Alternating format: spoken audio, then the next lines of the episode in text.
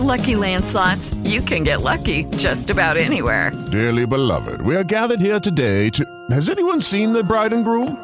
Sorry, sorry, we're here. We were getting lucky in the limo and we lost track of time. No, Lucky Land Casino, with cash prizes that add up quicker than a guest registry. In that case, I pronounce you lucky. Play for free at LuckyLandSlots.com. Daily bonuses are waiting. No purchase necessary. Void where prohibited by law. 18 plus. Terms and conditions apply. See website for details.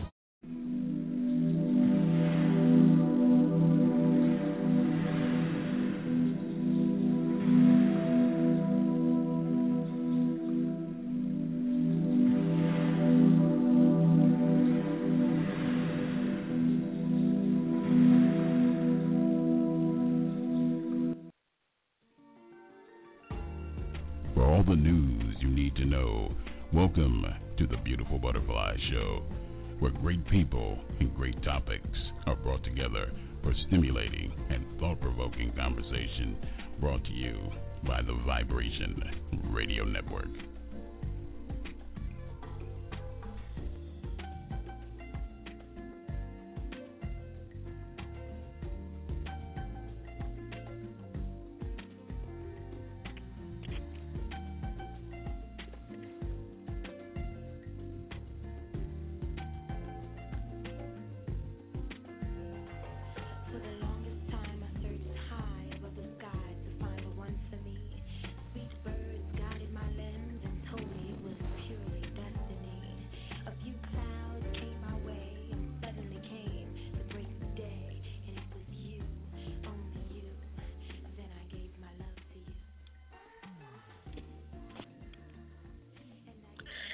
Welcome everybody to the Beautiful Butterfly Show. I'm your host Bianca Fly. I want to thank you guys for joining us on this Sunday evening. Yes, you guys are doing a special treat for you guys on our author spotlight. This evening, you guys, we got author Steven Van Patten of the Brookwater's Curse series joining us this evening. He is a new guest on here, so you guys know I love a new guest.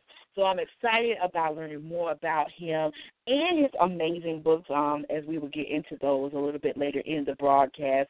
Um, so you guys who are out there listening, make sure you call in or feel free to listen. I know it's Sunday, so some folks are relaxing and unwinding, but nevertheless, we appreciate you tuning in. And you can call in at 347-326-9139 or you can download our app. That's YRN1328, available on iPhone and Android. So you can listen not only to the beautiful Butterfly Show, but all of the awesome hosts and platforms that we offer here on your radio network. And so without further ado, you guys, we're going to bring the man of the hour on here. We're going to learn some more about Mr. Steven tonight, you guys. And uh, so make sure you guys share the show, Facebook, Twitter, Instagram. Get the word out uh, because we're going to learn a lot tonight. I got a feeling, you guys. So we're not going to delay any longer. I'm going to bring Steven in here so you guys can get to meet him for yourself. Steven, you there? Yes, I am. How are you Hello? doing? Hey, I'm I'm good. I'm good. Real good. Real good. Awesome, awesome, awesome. Well, thank you so much for joining me on this Sunday evening for a little bit. Well, I definitely you. appreciate it. Well, thank you. Uh, appreciate you having me. Uh, Absolutely. I, I love that intro music. That's uh, that's very fly there. Speaking of of butterflies and Bianca flies and all kinds of flies, that that that music was fly. That was nice. I like that. I might I might need to cop that. As as the kids say, Thank you. I might have cop that. Yeah.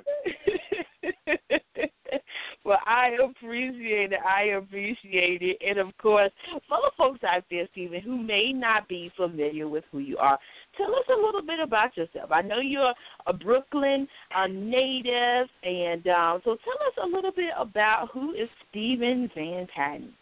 Well, let's see. I'm a Capricorn. I like long walks on the beach. Actually, I'm kidding. I, I don't really like the beach that much. But no, um, the uh, uh, well, what's what I guess is pertinent to the conversation is the fact that uh, I am a Brooklyn-based uh, horror writer uh, Yeah. of the African American persuasion, and uh, yeah, uh, that that would be the. Uh, I think that's the main reason we're having this talk. But um, I'm sure we'll we'll we'll jump into some other stuff, but I mean, that's the main thing. I have I have four books out.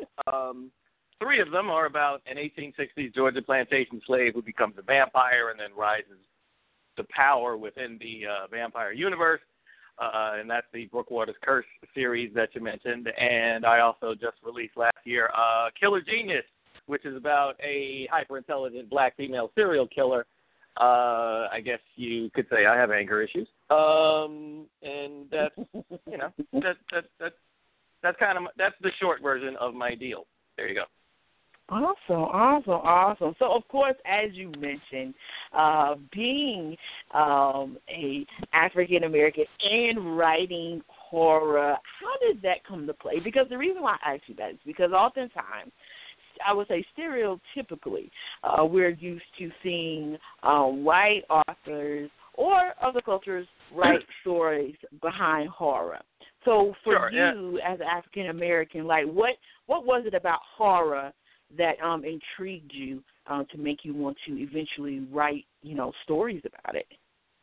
Well, I think it a lot of it started as me being a little kid watching horror movies that I had no business watching.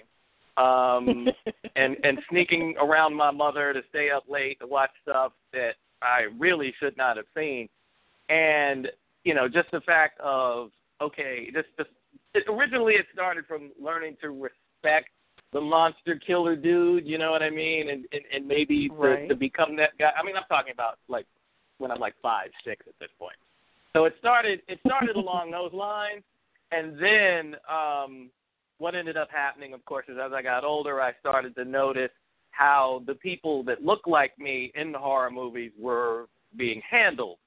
Um, and and and in that stereotypical caricatures and uh Right. there's uh, uh there's uh I mean and, and there's the other stuff that's just indicative of any Hollywood venue, especially back in the day. And then of course with horror there's always the fact that if there is a brother or if there is a sister, there's a good Mhm. chance that they are long well it either goes in two ways. They're either long gone before the re- the, the credits are even done. Right. You know, your opening credits are still going by, directed by and the black dude is like, ah, you know, either that's happening, or, or you get like the magical Negro syndrome, where Right. it, the, where the black, pro, where one of the black, whatever black protagonists you may have provided, they die second to last. So then that that's enough for the the white friend that loved him so much to be like, no.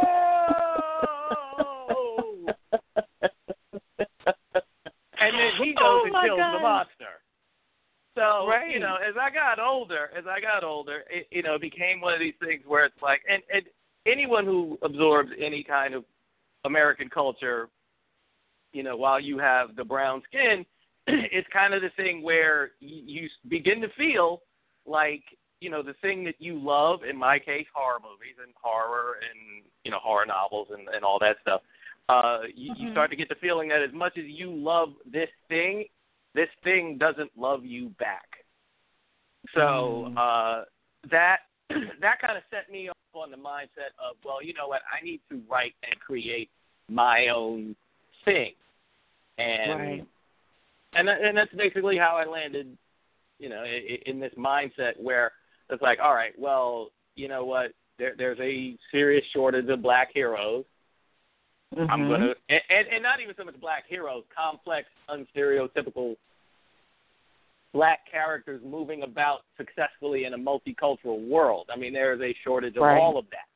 So Absolutely. you know, Absolutely. and horror and sci-fi being my thing, being my distraction, being you know the thing that still speaks to me, you know, in that way. Um, you know that that that's kind of what set me on that path. Awesome, awesome.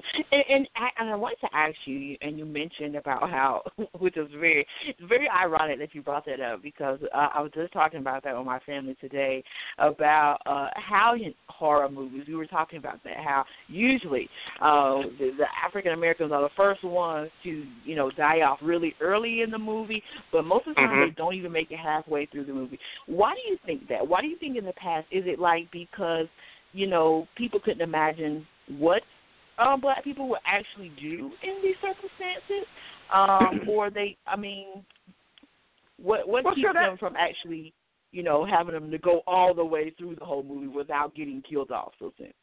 Um, well, sure, all of that comes into play. Um, Yeah. But then the other thing is, well, it, it's twofold. There's a twofold Okay. issue there. The, the- the first thing Okay. is that the monster's got to kill somebody in order for you to take the monster seriously. right. All right. If you go through Right. a whole movie, and there are there are movies like that where like nobody you know nobody dies or it's a dream at the end and whatever, and Right. you know when when that happens, I'm usually the guy in the theater in the theater throwing cabbage. And that, I'm like, no, no, no, no, no I, I, I hate that. Um, so the thing is, it's a horror movie. Somebody's got to die. All right. Right. Um, and the and the point is, you know, ultimately, the it's the star of the movie that's going to, you know, that's going that that's going to shine at the end of the movie, and that's with any movie. But with horror, it's off. It's, it's very distinctive because there is this definitive monster killing that takes place. Uh, you know, I'll use Aliens as an example. All right, Sigourney Weaver. You know, you're watching the movie you know, Bill Paxton and everybody else, they're getting acid and, and ripped to pieces and things bursting out of their chest and the whole nine. But you know Sigourney Weaver is going to make it to the end of the movie because that's the star of the movie. You know, Right. like like some of the slasher flicks, it's a little different. You know, um, I want to say you never really know with Freddy. You never really know with Chucky. You know, but for the most part, but for the most part, when the star of the movie is your Sigourney Weaver or your Brad Pitt or somebody like that, you know, they're making it to the end. You know, and, and it is, you know, and and you're supposed to because, you know, and Europe actually isn't like this, but America always like, you know, they always like the happy ending. They always like the tied up bow. They always like, Mhm. you know, you know, it, and it's our, you know, I want to say it's how we've been trained, for lack of a better way of, of, of putting it. it. You know, that's that's our mindset. You know, we want to go home. We want to go home with the notion that you know, certain things are in place. And you know, folks at Hollywood, you know, they're going to take care of their own. And you know, that, that, that, that's you know, I mean, we're we're we're kind of drifting into what's wrong with Hollywood in general and into the whole whitewashing area. But all of that plays a huge effect in horror, more so than than Absolutely. other genres. Because you know, Absolutely. because you know, you, know, at, at the end of a romance movie, you know, a rom com, you know, you, you you might have somebody with their feelings hurt, but they still have their head. Mhm. So that's that- you know that's that's that's why in the horror thing it's a, it's a lot more definitive. and, and for you, uh, in, in starting and creating um, for you, what, what, what was that first moment that you actually began uh, to start writing these type of stories before you actually published um, the books? When did you actually begin writing uh, these type Well, that- of stories? I want to say that started in phases, and um, you know, while I've been doing this, I've also been cultivating a career as a television show stage manager. Right. and Right. I got and I got into that, you know, kind of it, it, kind of the same reason I started doing this. I am at my core, I'm a I'm a pretty creative guy, but Right. what right. ended up happening is the stage managing is really just logistics. I don't really get to be a creative guy doing that. So I, I was, I, I guess, for lack of a better way of putting it, I was just frustrated. So then I, as, as first as sort of a cathartic outlet, I began putting down the, you know, my little vampire fantasy, and and and you know, and you know, of course, I would just at first it, it it it was really just for me, and I was like just killing people that were getting on my nerves, and you know, and stuff like that. and then I got to actually start putting together a real plot and a storyline, and I got to page 100. And about the time I got to page 100, I was like, okay, well, I got to finish this. I got to make this.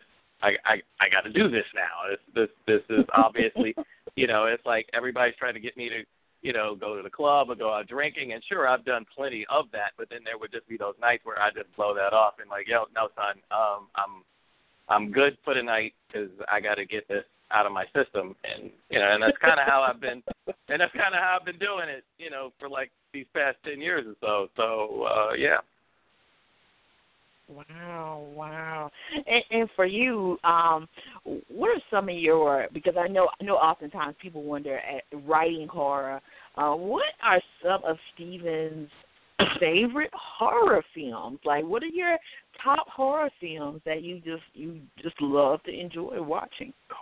Well, um, I got to tell you, one of the things that, first and foremost, one of the things that really stuck out to me, and I guess it, it, once I saw it, uh, then it was never going to be any other doubt that I, the first thing I was going to do was going to be a vampire thing, and that was Blacula. Right.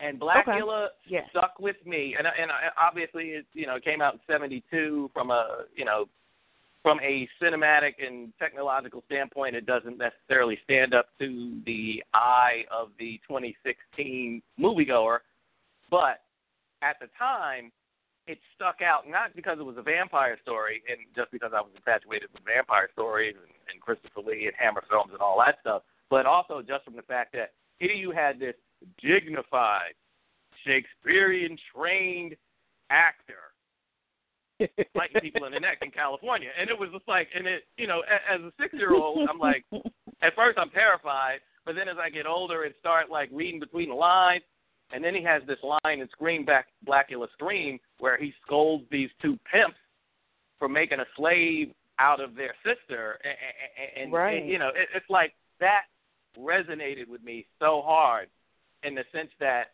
you know what you don't really you, there, there's no real way to talk to somebody who saw Right. the lion's share of what African Americans went through, and that was one of the things that that kind of stuck with me and, and and made me want to do Brookwater's Curse. Uh, Okay. and as, as far as as far as other movies go, I'm pretty much across the board. I love Star Wars. I love Star Trek. Um, you know, and, and all that stuff. But in terms of scary, I, I, I run the gambit. Except I'm not that big on the torture porn thing. And you know, after after Jason uh, it was jettisoned into outer space, I kind of signed off uh, on the Friday the Thirteenth movies. you know, it, it's like cause it was just like okay, okay, I get it. Um, I th- but you know, it's so funny because the '70s did produce a lot of stuff from from a horror standpoint that still holds water. Like I Right. I challenge anybody to sit through The Exorcist at any point in their life and not be like, okay, I'm I'm a little messed up behind this right now. Anybody. exactly. The Exorcist, and what was that? 73, Exactly. 74? That still holds water. That movie's It does. bananas. Uh, it's a little slow, Absolutely. a little slow in the beginning for people, you know, who, you know, now it's like now move action, especially action movies. Now uh, things start with with a car chase or with Optimus Prime like jumping into somebody's face real quick or you know or whatever. But you know, so The Exorcist does, certainly does start a little slow, you know, for the contemporary movie person. But Right. I mean, but I mean, once they get going, it's it's a wrap. It's a wrap. And the and the Omen trilogy, the Omen trilogy was crazy. yes. You know, the little Yes. creepy little boy. Yes. No, I- yes. no. You know that. that- Yes. Oh my gosh. Please, please. And something, and honestly, something it's something that you don't even think about because obviously when you when you you know have this conversation with me and I'm jumping back and forth between vampires and werewolves and all this other stuff, you don't think about this. But really scary movie, Jaws. Jaws is crazy. Jaws is crazy. You know, so there's Yeah. a lot of you know, there's a lot of the old stuff out there that that that's just like nuts. Um, I don't know. I mean, right now, movie wise, I mean, you know, there's The Conjuring and, and a couple of the more modern ghost story things that they're doing. Yeah. They're kind they're kind of good, but honestly, I, I and maybe it's just me being desensitized now, but like The Ring and The Grudge, like that stuff didn't scare me one bit. yeah. um, yeah. You know, Yeah. because I, I mean, I just imagine myself looking up under the sheets and see some crazy little Japanese girl, and I just start kicking her. Like, yo, get the fuck, what are you doing? Stop. You know, um, you know. And I was gonna, I was gonna ask you, like, what have you noticed? Um, you know, being being you know watching movies heavily, watching horror, studying it the whole nine. What have you noticed the the biggest change? Because I remember, um, and I've had this you know discussion with several of my friends about. I for me, you know, it's a lot of horror films, like a lot of horror films that, you know, came out years ago, you know, that really I thought was really, really scary. Now, Mhm. what they consider quote unquote horror come to the film, I'm leaving walking out the movies like, hmm, okay. You know, so like what do you think uh, what have you noticed are some of the changes uh, that we get, you know, in horror films now that comes to the theaters versus, you know, what we were exposed to years ago? Because, like for me, you know, I used to see old scary movies and you'd be like, oh man, you, you like you said, you were really shook from it, or or you remember Mhm. something from it, and so now you watch films and it's like you could easily go to bed without you know without even thinking about what has occurred No, in the movie. So what changes have oh, you it's noticed? that, and you know, and it's crazy because Yes. TV has actually picked up the mantle. Like Right. Walking Dead, Right. some episodes of Walking Dead are about as scary. eh, eh, Honestly, some some episodes of Walking Dead about as scary as All My Children. But then there's that couple of episodes where you're like, "Yo, son, Oh that's man. bananas, son." You know, um, Walking Dead, obviously, The Strain is a is a prime example. I you know I try to get people to watch The Strain with me. They're like, "Nah, Steve, I'm good." You know, it, it- it's like The Strain is Strain is messing people up all the time. Um, Yes. like you know, it, it, it's like so. I feel TV is definitely like, you know, they've kind of taken over. But then on the other hand, then you have like, I, I want to say these vampire movies and, and and and some stuff that you know is supposed to appeal to a younger crowd. And one of the things I've noticed about some of the some of the newest, latest is that there isn't a whole lot of consequence. It's like Right. like like Right. you know like being a vampire or being a werewolf you know it's like having herpes or some shit you know it's like it, it's like and it's supposed to be a little more serious than that but that's kind of Oh, how it ends up getting that's how kind of how it ends up getting handled in some of these movies where it's just like uh like, matter man you look a little pale well you know some crazy shit happened last night man oh and, and, and now hey, you are you gonna drink that yeah. Oh This is my blood. goodness. Yeah, yeah, yeah. No, just pass it over, man. I'm good. You know, it, it's like now, it, it, it, it, yeah. So you got that problem, um, and then the other the uh, the other thing is every once in a while you will see you, you are starting to see some of us make it to the end of the movie. Right. Um, I think this one brother made it at the end of uh, Jurassic, the, the latest Jurassic Park thing. Um, yes. Yes. Yeah. yeah, so I, I, I peeped that. Uh, you know, Danny Glover, he made it to the end of Predator 2. Um, and then you have Wesley Snipes in the Blade series, and the Blade series was, was Yes, a the beautiful thing. The first two movies were great. The third movie, you could tell they were trying to push it. You know, Ryan Reynolds and uh, what's the young lady's name? Jennifer, the, the one that's with Justin Timberlake. Um, it'll come back. Jennifer back. Aniston? Anyway, no, it's not Aniston. It's um, uh, uh, well, anyway, but anyway, it, it definitely felt like they were trying to push those two past him within the movie, and it was interesting because back when that came out, I was actually working at Total Request Live, and couldn't help but notice Wesley wasn't doing any press on that third movie, so you know he was kind of feeling like, you know what, y'all can kiss my black ass. You you could kind of tell that was the vibe that was happening with all that. So, um, yeah, you know, uh, there, there have been some changes, some good, some bad. LL made it to the end of Deep Blue Sea. That's right. I forgot about that. That's another. That's another important one. I, I do remember that one. Yeah. Yeah, made it. To the, he made it. He didn't kill the shark, but he made it. He no, no. I take it back. He killed a shark. He did kill a shark. He didn't, but you know, Thomas Jane had to go be, you know, the one killed killing the big shark. So, uh, so yeah, there, there, there's that. There, there, you know, there's definitely some. I mean, when Sigourney Weaver started doing her thing in Aliens, uh, you know, that was a nice change of pace because, you know, just like black dudes, women in general in horror movies, it's like, good luck, sis. You know, it, it, it's seriously, it, it, that's just kind of how how this thing is built. Normally, you know, it's it's it's Tarzan to come save the day, not Jane. But um Right. You know, so that was that was a nice change and and, and you know, and and that franchise went and did that, and then Sanaa Lathan survived the end of Aliens versus Predator. Um, even though I still don't quite figure out how the hell she got home. Um, but that's a that's a whole other. I mean, no, but seriously, yeah, I was kind of puzzled she by didn't that have a coat. she didn't even have a coat anymore because the, the acid from the alien got thrown on the coat. She didn't even have a coat anymore. I'm sitting in Right. the theater like, okay, this is great and all. And now she's in that. She's in. I, I guess she still had that um that big, uh, you know, ice, uh, ice drifter thing that she could have, Uh-huh, uh-huh. you know. But she wasn't making it all the way back to Brooklyn in that thing. Like, how how the hell? y- you know, it, it's like that that that just bugged me out. Just go, just go, just go leave Sister Girl in the middle of the Arctic, like without a. It's like, yo, stop. Wait a minute.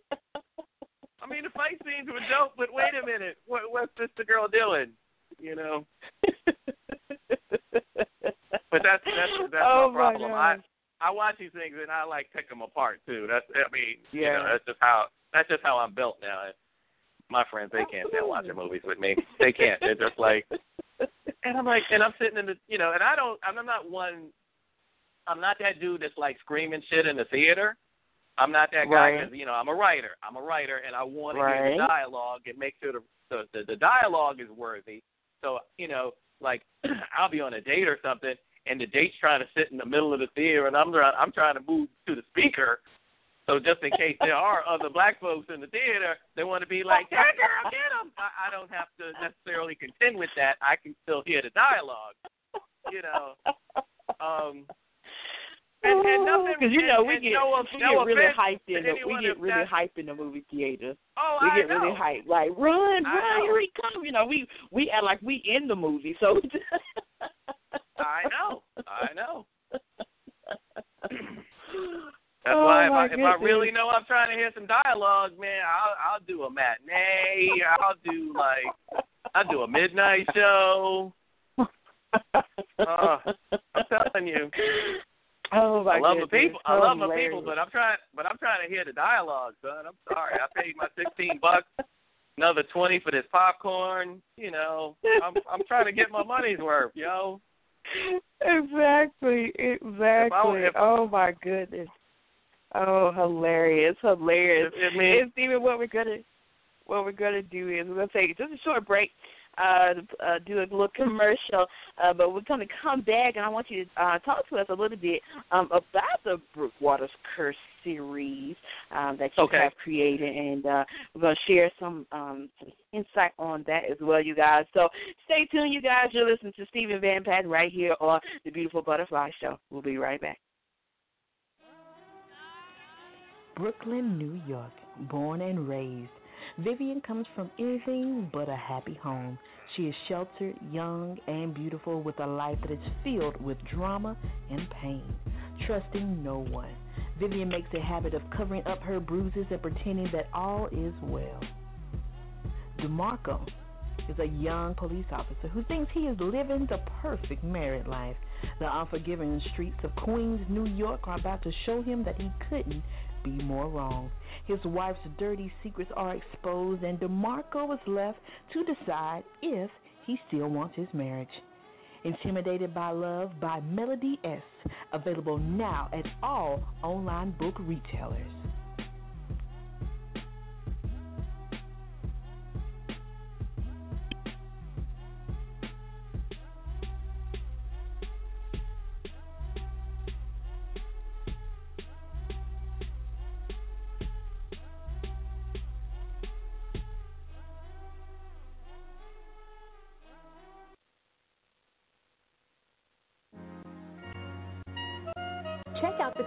Work of the author Trent Williams of www.taylorkennedymedia.com. Chapter of the Delta gives us a peek at his life changing events. And if that's not enough, Trent tells you more about his brothers and his life through memoirs in his book, The Four Horsemen. His blogs and daily stimulating quotes are published in his book, Life's Little Addiction. And when you have a need of some human coaching of life and relationships, take a look at Conversations with Trent, Volume 1 and 2. and Conversations with Trent, limited edition. You will find his works available at Amazon, Barnes & Noble, and all online book retailers.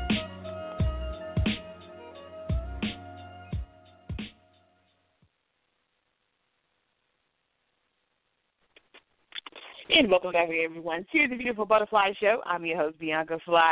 This evening, you guys, we are joined by author Steven Van Patten. You guys, he is the author of the Brookwater's Curse series and more other books that we will get into this evening, you guys. And uh, we're excited about having him on as well.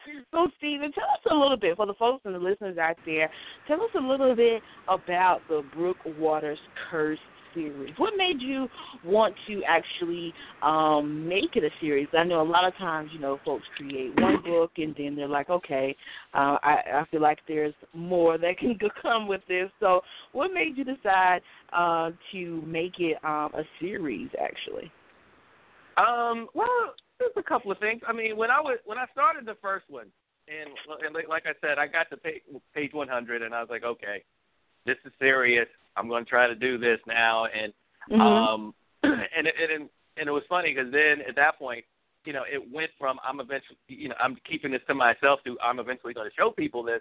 So now, like right. the the you know the I had to step it up in the sense that um, the first book starts primarily uh, with a, with a whole lot of like flashbacks through a diary that the main character uh, Christian Brookwater has written, and he's been taken into custody by these uh, other two vampires because they believe he's behind an assassination.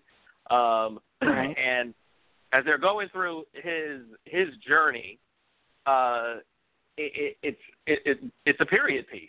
So I, mm-hmm. you know, it went from being, you know, it, it went from amusing myself to now I'm I have to be like, okay, now before I mention, before I even use the word zipper, were zippers invented at this point?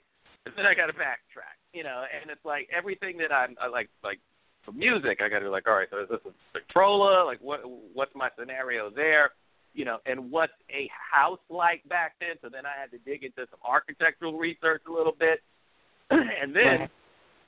Then things start getting real complicated because hey, I'm a complicated guy. So I um decide that the main my main character can't really be around for a lot of the Jim Crow stuff because eventually he would snap and just start killing white folks. So right, I send him on a boat to Japan to to actually to a hidden island just off Japan, and this is this stuff I'm making up. But the logistics I wanted to be uh I wanted to be accurate on those logistics.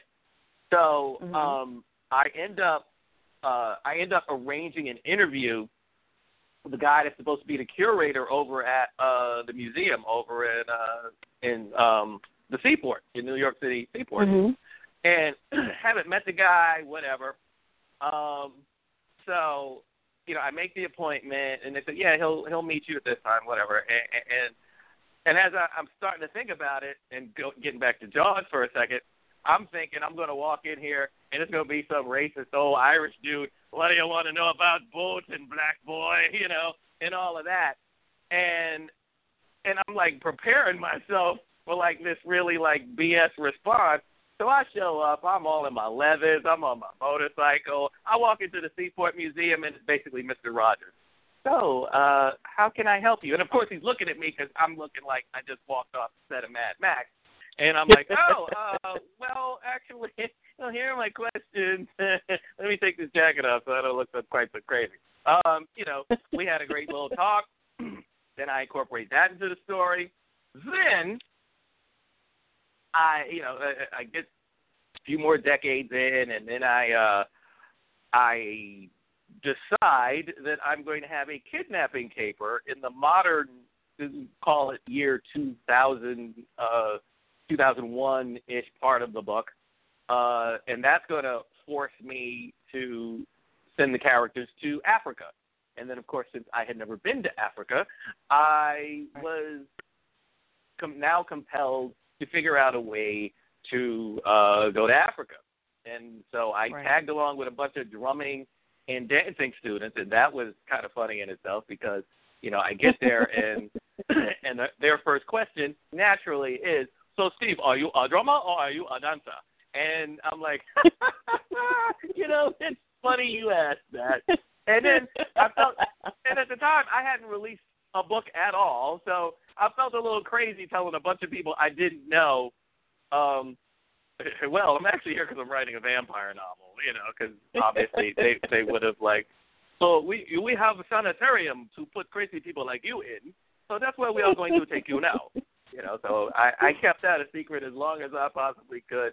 I got through for the most uh very trying two weeks what with the malaria medication making me depressed uh visiting Oh, Gorée wow. island where uh slaves were actually interned um uh and and and, and I, I series of somewhat emotional things during this trip and it was enough to send me home like just like basically depressed and and the thing is it was Oh, like the doctor warned me that the malaria medication was going to make me depressed and my silly flipping ass was like, "Oh, that's all right, doc. I work in TV. It's fine." You know, and then come to find out that at least at the time, army guys were taking the same medication I was on and they were killing themselves. Wow. So, yeah. Wow. So I went through all of that, but then the thing is I finished the book. I start getting feedback off of it. Um and and the feedback was was so good. And then I still had other other stuff in my head. And um so then I, I just felt compelled to continue. And then uh you know and then I, I with the second book you know I wanted to stage things in South Dakota. I wanted to stage things in Japan uh, there's no way to make that make sense uh, it, right in the short period of time that we have, but let's just say that both those locations were very uh, were very necessary to the story, much like the trip to Senegal Mhm. was. And that's the thing: the trips that I took, as crazy of a time as I had in all of those trips, um, you know, well, this the South Dakota thing was crazy just because you know I was there incorporating, among other things, uh, the the Wounded Knee massacre of 1890 into the storyline.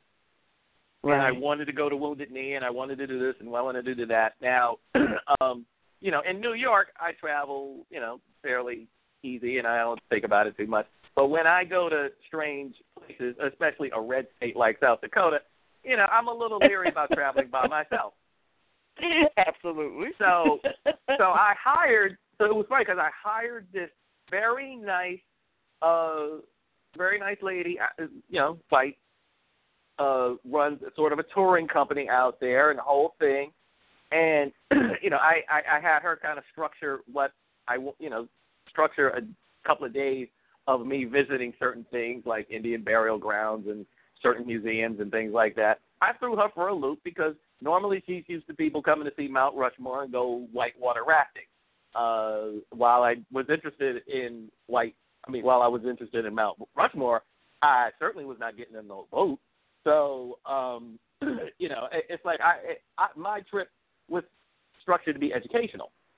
And then there was one point where she's where we're in the museum. We're in a museum together, and the actual events that lead to the massacre, along with, um, al- along with actual black and white footage of the mass grave of all the women and children and leaders like Red Cloud and so on who went into those um, it went into those graves uh, all of we kind of went through all of that. I already knew about that. She, even though she was born and raised in South Dakota, knew nothing about that. And they turned the lights on. She actually had to run out and go cry because she had no idea. She had no oh, idea, and you know, and so yeah, yeah, we talked about it when we were on our way to the next thing. It's like you know, that's not what they teach us.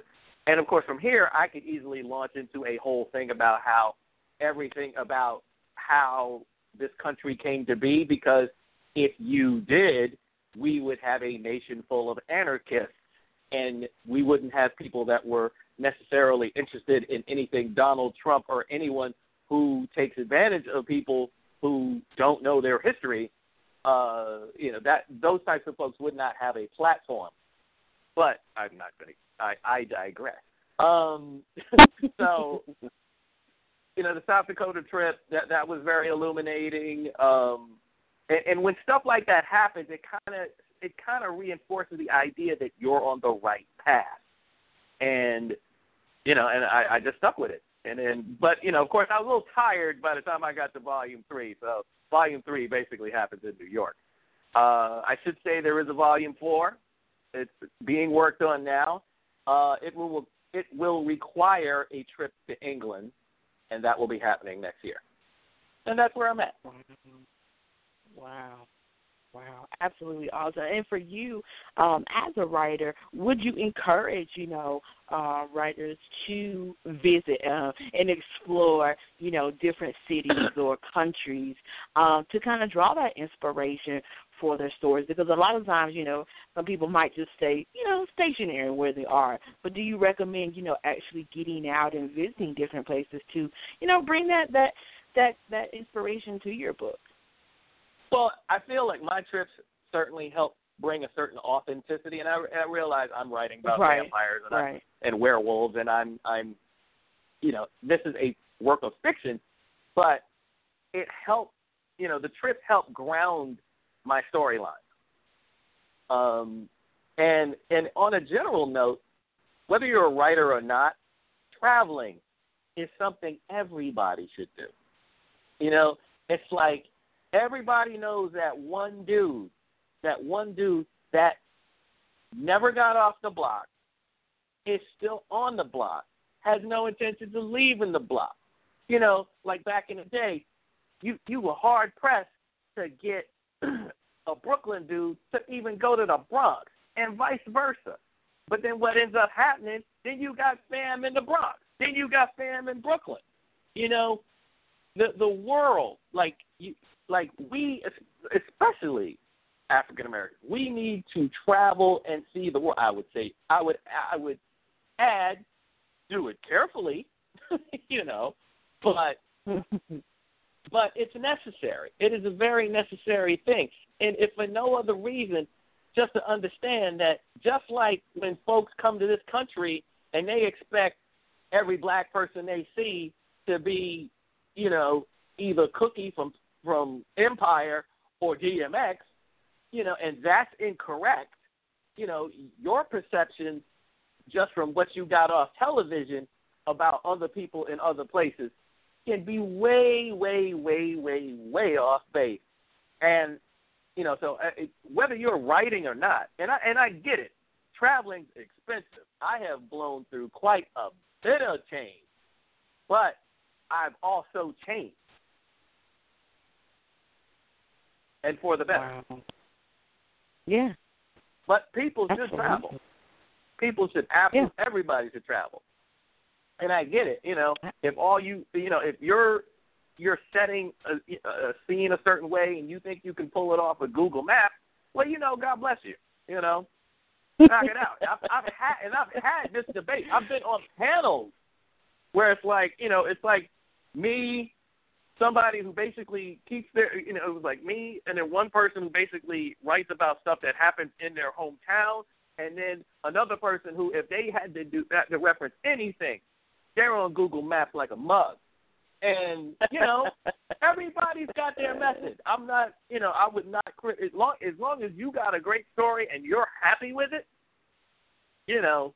But the thing is, if you just rely on Google Maps, which doesn't always get updated, so you know, if some somebody hollers at you on Twitter talking about yo that gas station went away in '86, son, you know, then that's kind of on you.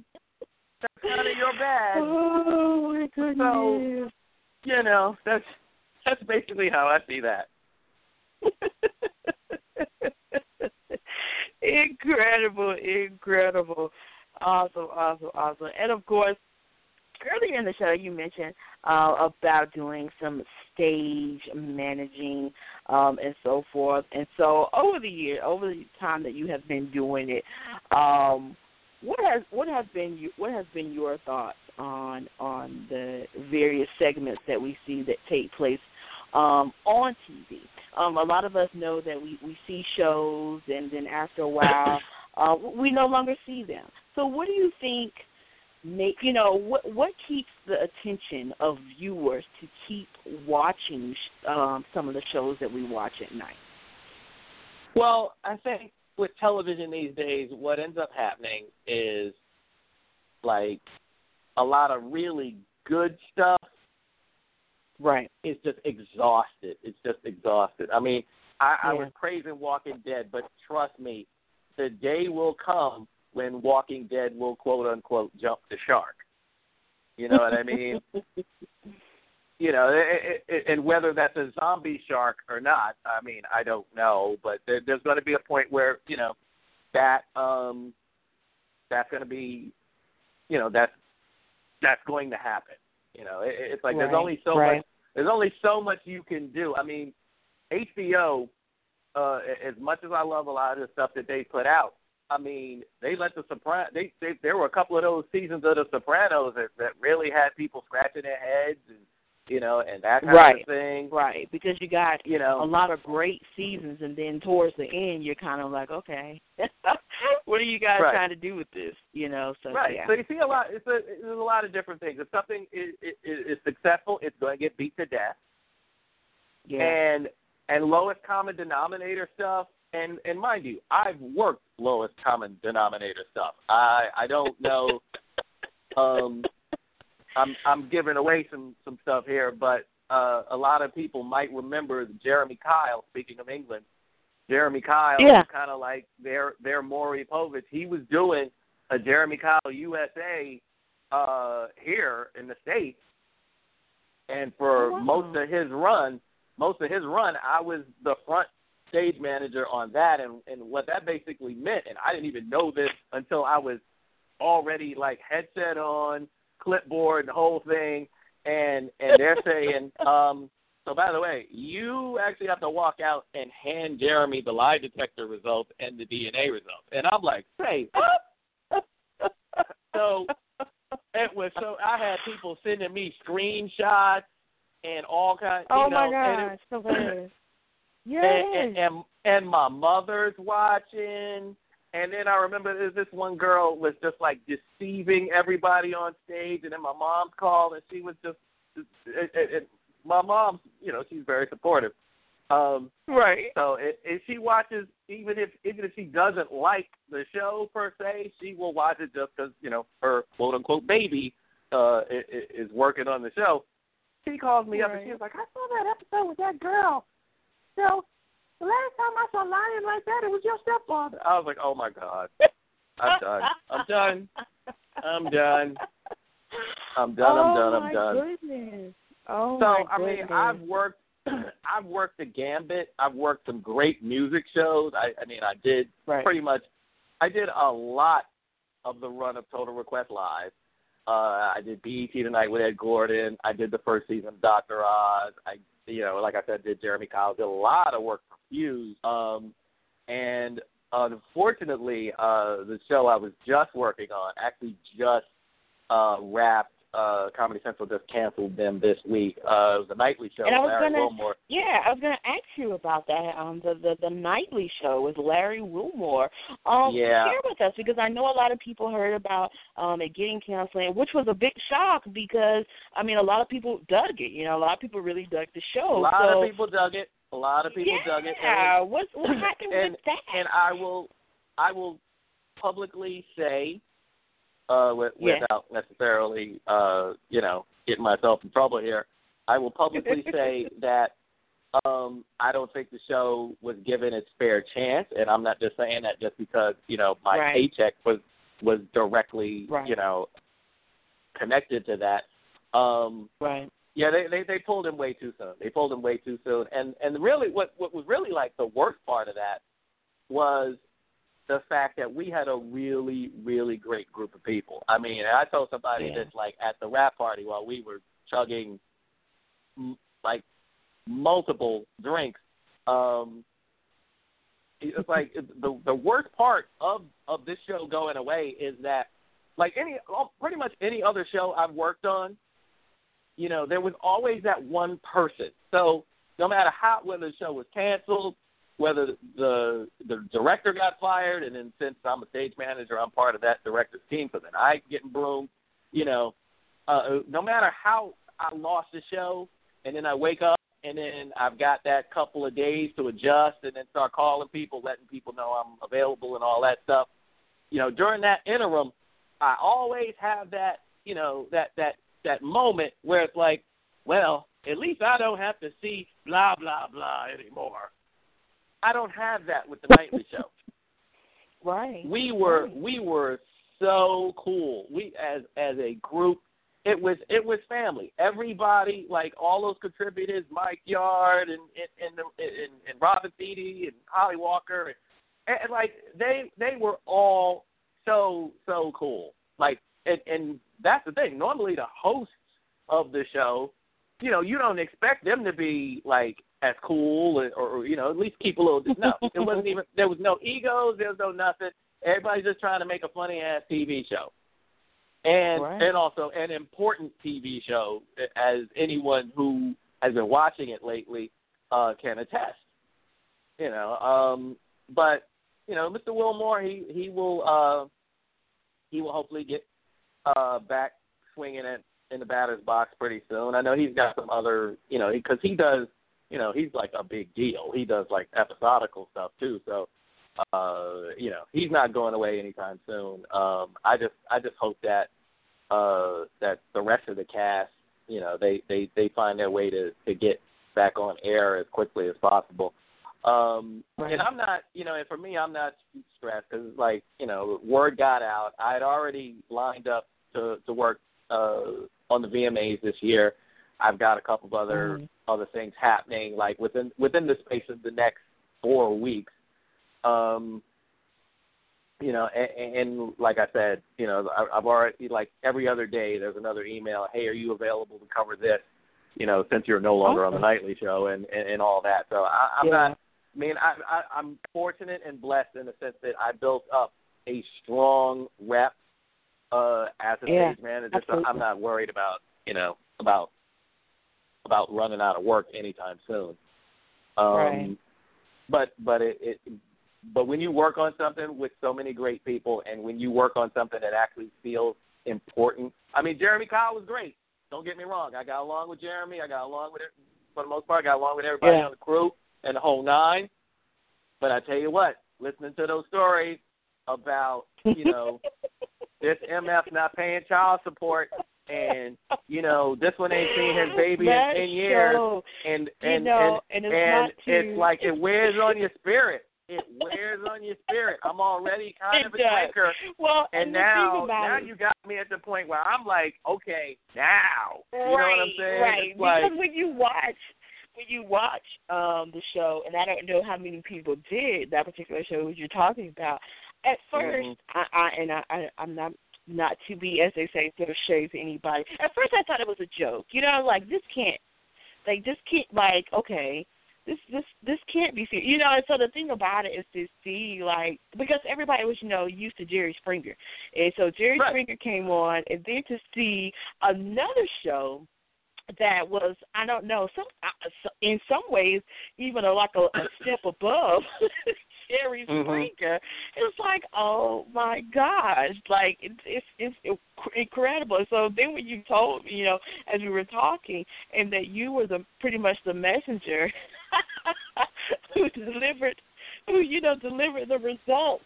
Um, I was like, Mhm. oh my gosh, like I mean, but it's those type of things like those, like, and I wanted to ask you because, okay, of course you being um, stage manager, what what is it about those type of shows that really like draws people in to watch? Because you hear people all the time like, oh my gosh, I can't, I can't watch that Jerry Springer, but they just can't. well, it's, like it's train it's can- train wreck can- television. It's train wreck Yeah. television. That's what it is. right, Well, right. I, I feel like most of the people that watch that stuff, they just happy that that's not them. to be honest, you know, I feel like that's their main thing. They're like, "Woo, those people are crazy. That that ain't me. My life's not so messed up." let me go smoke this crystal meth real quick, and uh, you know.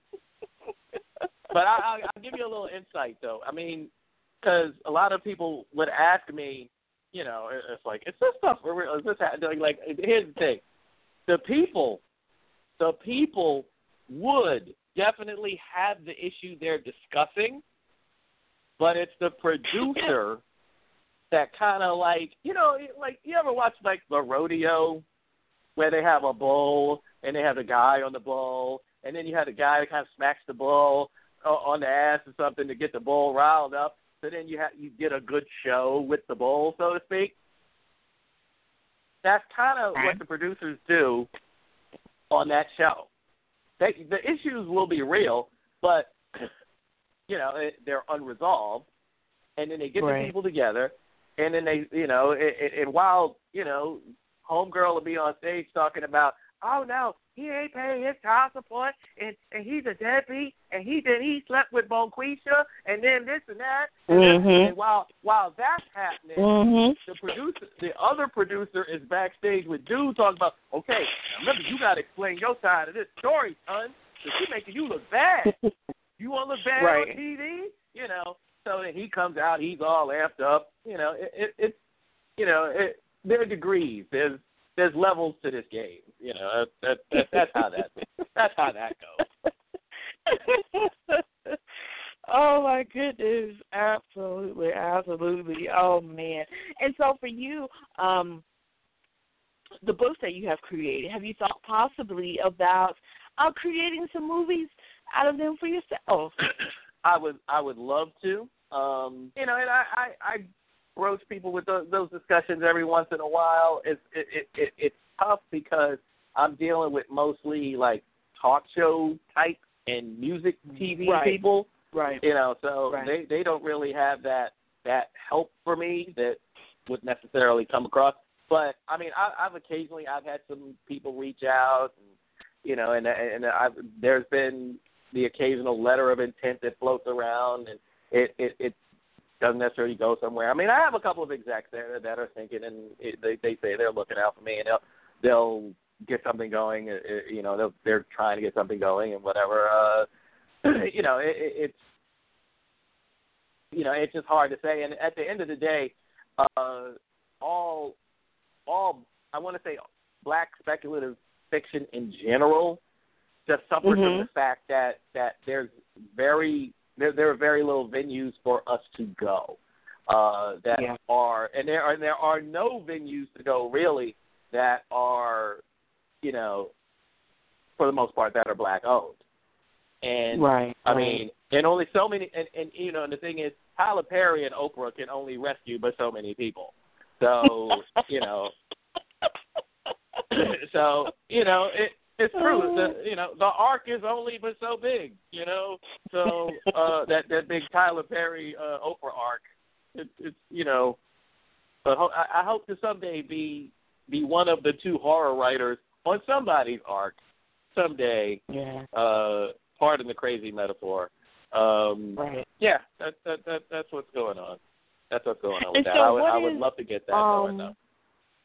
And as you mentioned, there's not being, you know, a lot of, you know, avenues for African Americans who specifically are into the horror genre.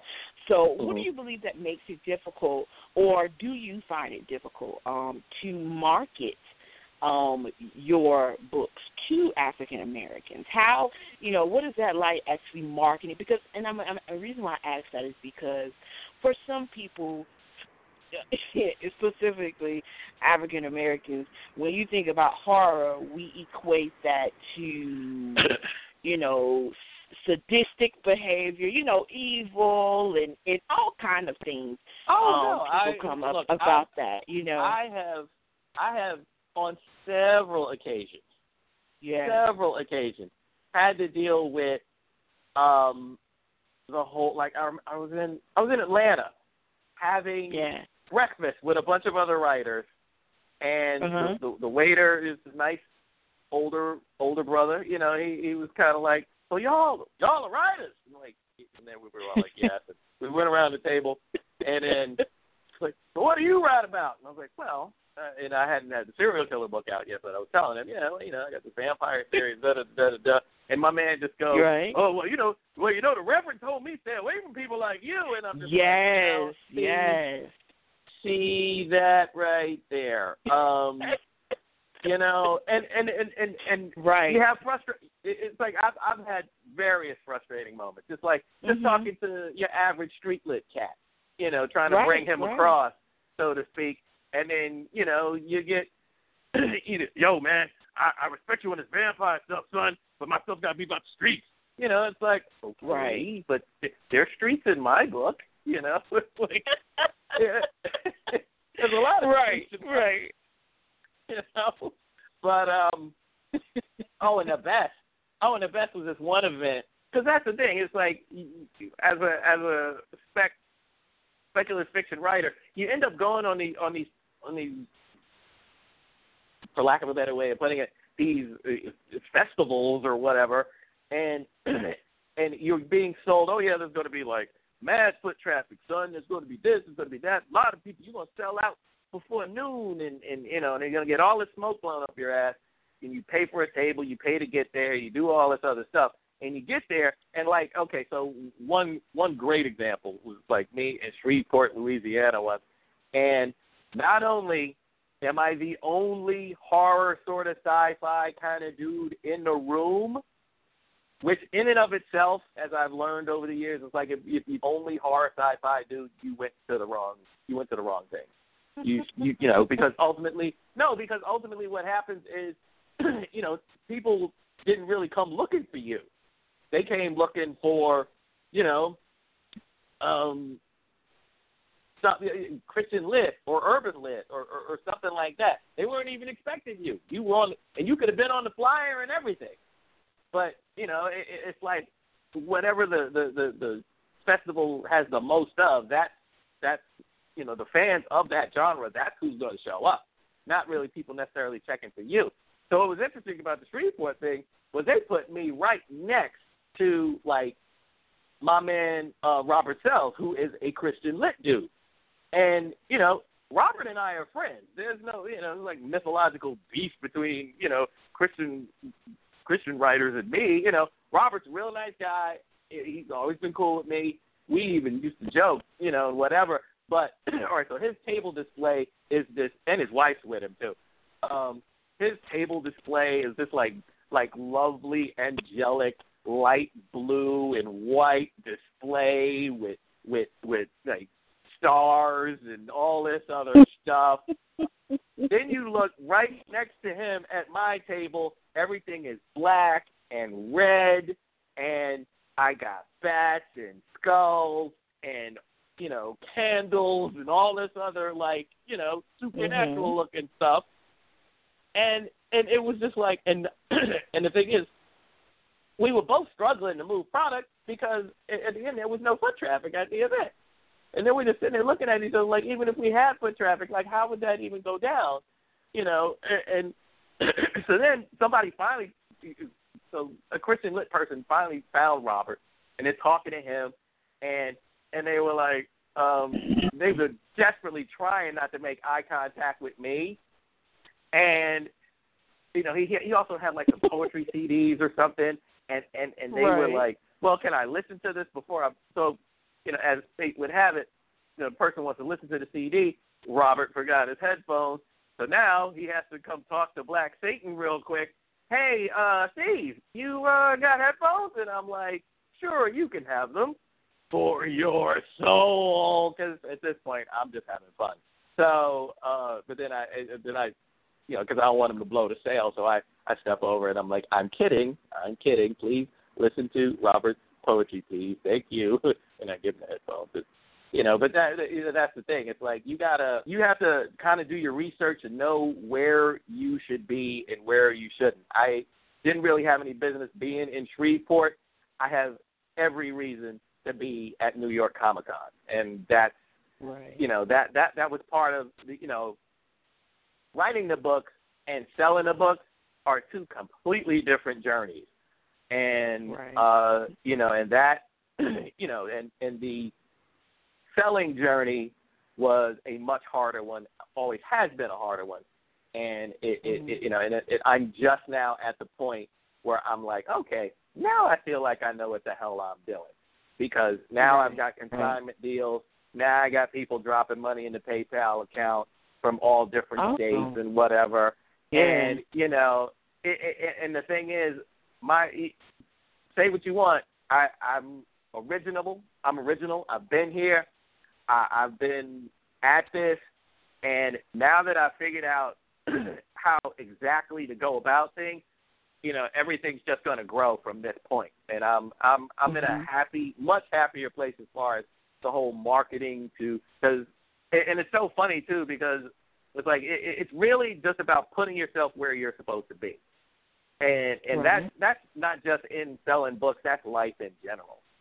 You know, half half of half of my success in in in anything I've tried has really just been about showing up and giving it Absolutely. what I got. You know, Absolutely. so um, and I I know people weren't ex- expecting like you know motivational speaking from a horror dude, but you know, I, I, we can talk about Orishas and haunted castles another night, I guess.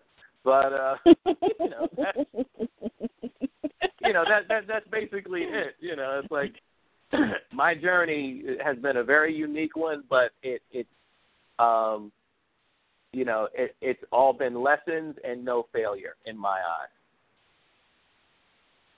Awesome, awesome, awesome, awesome.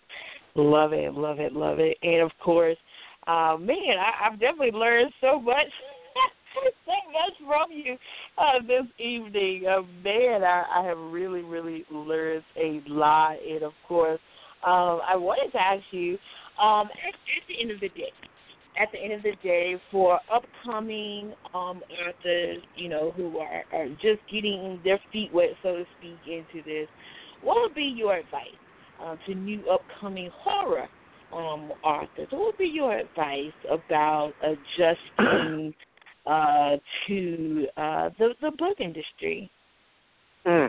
Well, I I want to say that the best can do, and and mind you, uh, it's like this is a relatively recent uh, lesson for myself.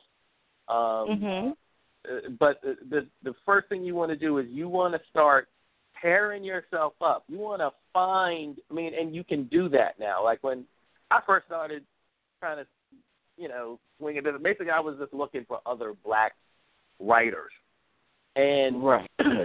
you know. But if you're going into the horror thing, then you got to come look for me. You got to come look for Balogun Ojetade. You you got to come looking for Milton Davis. Uh, you know, dudes that are out here, Brandon Massey. There's guys out here that are doing it, and um, ladies like Nicole Kurtz, um, few others. It, there, there's women out here doing this stuff. I mean, I, obviously, uh, L.A. Banks and Octavia Butler, um, you know, they they were pioneers in terms of, you know, just in terms of what a, you know, who's putting out horror and what they're supposed to look like. They were breaking that mold before me, you know, and doing it well. So, you know, the thing is, like we're at the point now where we're starting. We as as black speculative horror and sci-fi writers, we're starting organizations where, you know, um, I've actually been asked to be one of the people that's in the forefront of the uh, New York chapter of the state of black science fiction, who just had they and they just had a con in Atlanta this past April. Uh, Oh, the New. York chapter. Okay. We're going to have an event at Medgar Evers in Brooklyn on um, October 19th. You know, um, but but that's the thing. You got to join organizations. You got to join reading groups. Uh, you know, you got to get you got to you got to team build. You got to get a beta. You got to get beta readers. You know, because Right. you can hire you can hire editors. Editors miss things, and I've learned from harsh experience. Other writers have learned from even worse experience. Um, Mhm. you know, it, it, it's like, you know, you're editing, and, and that's the thing. There's also different kinds of editors. There's the editor that catches typos. There's your editor that tells you, or, or beta reader that tells you your plot doesn't make sense. You know, you got to you got to team build. You got to team build, and honestly, right now, the best way to team build is to you know find organizations like State of uh, Black Sci-Fi dot com or the Horror Writers Association, which I'm also a member of, and um, and we you know and I do events with them too. I do readings, you know, and it's it's funny because it's like, bef- you know, before I uh, kind of suggested uh, to add music as an element to a Horror Writers Association event, you know, it was just like one reader after the next, you know, and they kind of go up. Now, uh, with me on board, uh, using, you know, sort of kind of using my TV skills a little bit, I Right. I actually play music as people are coming in, getting comfortable, grabbing their drinks and doing whatever. And then Right. as each reader and the host, as people come up on stage, I jazz it up with old school horror movie themes. And then, Nice. yeah, you know, so it was funny because then my, my people, you know, they come and they're just, they're they're really just there to Right. support me, you know, and they show up and they're like, "Yo, you done turned this shit into Def Horror Jam, son," and I'm like, "Yeah, well, that was, you know, that was what I'm doing, you know." Hilarious. yeah. And then you know you try to, you just- of course, me being me, then you know it's like you try to try to end the show on time so that the venue lets me like you know, you know, do my mixing thing for about a good half an hour mm-hmm. or whatever. I'm not saying I'm Funkmaster Flex or anything, but you know, I, I I mean I'll hold that I hold, I could hold it down for like an hour on on a different genre of music, or whatever. You know, just and just and, and the thing is just make the event fun. You know what I mean? It's like, because yeah, everybody's gonna get up on stage, and then I get up on stage too, and then I, I you know, Right. uh, which is a little tricky because you know, playing intro music for myself and then running up to the microphone, that's you know, that's been a little nuts. But um, but you know, it it it, it it's it's about being entertaining right. you know, and and and, and you know, and, and the fact that the Horror Writers Association was open to that idea, they let me do that.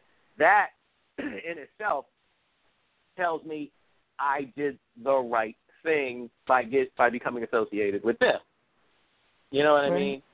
So it's like that that that's that's basically it. It's like you you kind of like we all have to kind of have this sort of uh high tide rises all boats mentality. So if you're coming out, you know, you, you know, don't don't come with the whole, yeah, man, my stuff is solid, it's scary, it's this, it's that, you know, because that's like that's like rapper attitude. It's like nobody's really gonna like, nobody's really checking for you in the literary game if you're gonna be crazy arrogant, you know. But if if you if, you know if you come in on the real, and you're like, you know, ready to sit down, help somebody, you know, help beta read for somebody else, they beta read for you. You know, it's about building a support system. And, you know, that's Right. that's what the organizations that um I've I've been asked to join and, and there's a couple of others that, that are uh I I'm getting ready to fill out some paperwork for and, and all that other stuff. And ultimately it's all about artists supporting or other artists. You know, and not because you're necessarily you know, looking for the quick payback. It's simply, you know, it's the it's simply because it's the right thing to do. Absolutely. Absolutely. Absolutely. And uh, I definitely want to tell you I have enjoyed having you on the show tonight. We, I think we talked about a little bit of, of everything under the sun. Oh my God. I know. And uh, it's, it's definitely been awesome having you here on the show. And uh, for the I, folks I out there who really appreciate this. Yes. yeah. Yeah, absolutely, absolutely. And, and for the folks out here listening, tell them where they can go to uh, purchase um, all of your awesome books. Well, um, I have a website, of course, uh, www.laughingBlackVampire.com. That is the name of my company that I also sometimes, uh, you know, venture out and do productions on. Uh, um, that's uh, that's that's the main thing. You can find me on Facebook, Steven Van Patten, just like that. Uh, on Twitter and Instagram, um, at SVP Thinks. Um, and everything I everything I have is uh well the Brookwater's Curse trilogy is available on all digital platforms. Uh, Killer Genius uh, you can get through Amazon, um, and it's available on Kindle. Um, and they're actually you know Killer Genius is actually published through a separate out outfit. These nice folks at uh, Okay. Evil Jester Press, um, who picked me up through the Horror Writers Association. Um, you know, so it, it's you know, it, again, yeah, I, I you know, in, in laying all that out, I, I do have to say that I am blessed in the sense that I have been able to make some really good inroads in the past few years. Um, yeah, so that, that that's basically that. That is wonderful, wonderful, wonderful. And uh of course, uh everybody's on social media these days. So uh, tell the folks where they can uh connect with you as far as social media. Oh, social media, yeah, Facebook, Steven Van Patten. Um, I also have an author's page. Uh, Brookwater's Curse has its own Facebook page. Killer Genius has uh, her own Facebook page. Uh, yeah. Oh, and also, um, I'm actually a, in a podcast with two other uh, black uh, horror, sci-fi, fantasy writers, uh, Mark Abbott and uh, Kirk Johnson. We uh, do a, you know, we we basically just sit around and and and shoot the shit about uh, horror, sci-fi. I love that. and and we we did this thing. The last episode we did this thing. People were texting me over because um, we were doing. It's like this something we made up. It's called the Werewolf of Watts. So we were doing auditions, and Mark does Mark does a very good uh, Bokeem Woodbine impression. Oh my And- goodness. He's doing Bokeem Woodbine, and I was doing Bill Cosby, and I was saying that if you're a werewolf, what I'm going to do is I'm going to put this pill in this drink here, and you're going to drink the drink. This, this, you're just going to drink the drink, and then you're not going to change into the werewolf for Watts anymore. And so we went, we riffed. That was just one Oh, of the things we did. We riffed off that for like about a good five minutes or so because we we basically have no sense. And the name of that podcast is Beef, Wine, and Shenanigans. I know that Nice. makes no sense whatsoever, but that's what we came up with. Yeah, we- very we, interesting title. yeah. Um, so we are actually those guys will be stopping by uh, here. Here being my apartment. Uh, for those of you that can't see me. Um, uh, um, um, they'll be stopping by tomorrow to shoot episode. Well, not shoot, but record episode six. And uh, you, my uh, lovely Bianca Fly, will be getting a big, big shout out in, in the midst of that um, because oh, you know awesome. this this was really, really, really, really great. Awesome, awesome. I am glad that you enjoyed yourself and uh, that we were able to put this together and definitely make it happen. And I'm excited. I, I mean, to see the different connections that you made. I know, um, even with the you know nightly show, all of that going on. You know, other doors are opening up for you and and have opened up for you. So that's definitely awesome. And I hope that they continue to open for you and you continue to do more and more great things. And uh, of Thank course, you. I hope you'll come back again and talk with me again on here real soon. Anytime. Absolutely. Is uh once again thank you so much for coming on here and I hope you have a great rest of your night and I'll definitely be talking with you soon. Yes, please. Thank you so much. You're welcome. Have a good one. All right, now you too. All right. All right. All right, you guys. That was Arthur Steven Van Patten of the Brookwater's Curse series. You guys, make sure that you go and purchase those. Uh, you can go to his personal website, www.brookwaterscurse.com. And I'm telling you guys, the books are beautiful. Uh, the cover, the artwork um, is very, very beautiful, very, very engaging. Uh, one of my favorites happens to be um, the Killer Genius cover. Um, I'm also a big fan of um, Brookwater's Curse. Well, all of them. Um, volume two and volume three. Um, volume one is just as great. Uh, but awesome, awesome details on the covers of those books. So you guys are going to make sure you go out and purchase those. I'll be posting those links on the Beautiful Butterfly Show page on Facebook, as well as my own personal one, Bianca Fly, on Facebook as well. So, folks, email us. Let us know what you thought about our guest uh, tonight and the show, all of that good stuff. Or if you want to be a guest, you can send us an email as well, thebflyshow at gmail.com. Let us know uh, what you thought about the show this evening. Or if you're interested in being a guest, you can go ahead and submit your information. And so, of course, with that said, folks, we're going to get ready to wrap things up over here on this side. I appreciate you guys joining me um, this evening for a special Sunday show. Uh, we definitely want to thank Steven Van Patten uh, for coming on here. Big shout out to uh, my great friend K.L. Belvin uh, for connecting us. I'm so glad he did. Uh, Steven is an awesome person uh, that I have gotten to know um, lately. His commentary on Facebook is always, I'm telling you guys, you're going to want to connect with him because some of his posts go, comment go for days, literally. People commenting, giving their insight. Uh, definitely engaging platform and uh, just an all around great person. So make sure you guys go and connect with him and purchase those awesome books as well. So with that said, folks, we're going to get ready to get out of here. We're going to play this poetry piece uh, from Eric Morris entitled The Darkness how befitting, you know, stories, vampires, horror, nighttime, the darkness. We're gonna get ready to get out of here, you guys. I am Bianca Fly. See you guys next time. Have a good one.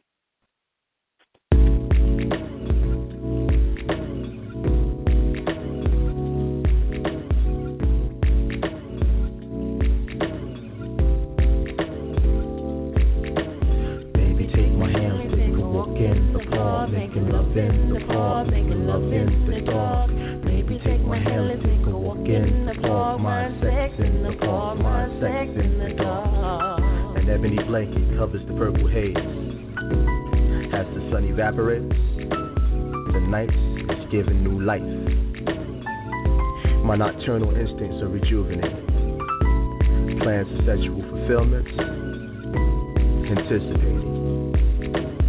Memories of our last episode run rampant in my mind, wild and free. I stand guilty of every crime known to man involving lust. Well, you got me strung out on the taste of your dark honey. Now, to some, the darkness is sinister, filled with things that go bump in the night. But to me, the onyx atmosphere gives me the opportunity to indulge in things soft, moist, and tight. Shh. Can you hear it? Or better yet, can you hear me? Baby, I'm coming. Better yet, I came. Came to practice blending sexual shadows on a mattress of black rain. Now in the twilight, I lick my lips, hoping the taste of you is still embedded within my skin. And like a scientist, I long to invent new ways to make your body sing from within. The darkness knows no boundaries, and the same can be said for my desire to please you. You see, I work the night shift. My duties are to stimulate, titillate, and when necessary, tease wrong to love or be loved in the daylight? I say nay. But without the sun, how can one really appreciate what is to follow at the end of each day? Would making love in a room filled with candles at midnight be the same if the sun never went down? Would you have the courage to get your freak going in the middle of the day on a roof that overlooks the entire town? Nah, I think not. I believe the freak in me would cease to exist, making me like any other brother with a little loot, a nice whip, and a little ice on his wrist. I would become shallow. No, change that. One dimensional is a better term. All that I am will come to an end. I would regress no longer would I be able to do but hide to best. And that to me would be a fate worse than death. You see, if I couldn't make you shiver on a hot summer's night, or make you moan as I sample both sets of lips in the park after dark, that means I failed at the one thing that I set out to do my entire life. And that is to please you the darkness, forever, every night. Baby, take my hand, take a walk in the park, making love in the park, making love in the dark. Baby, take my hand, take a walk in the park, my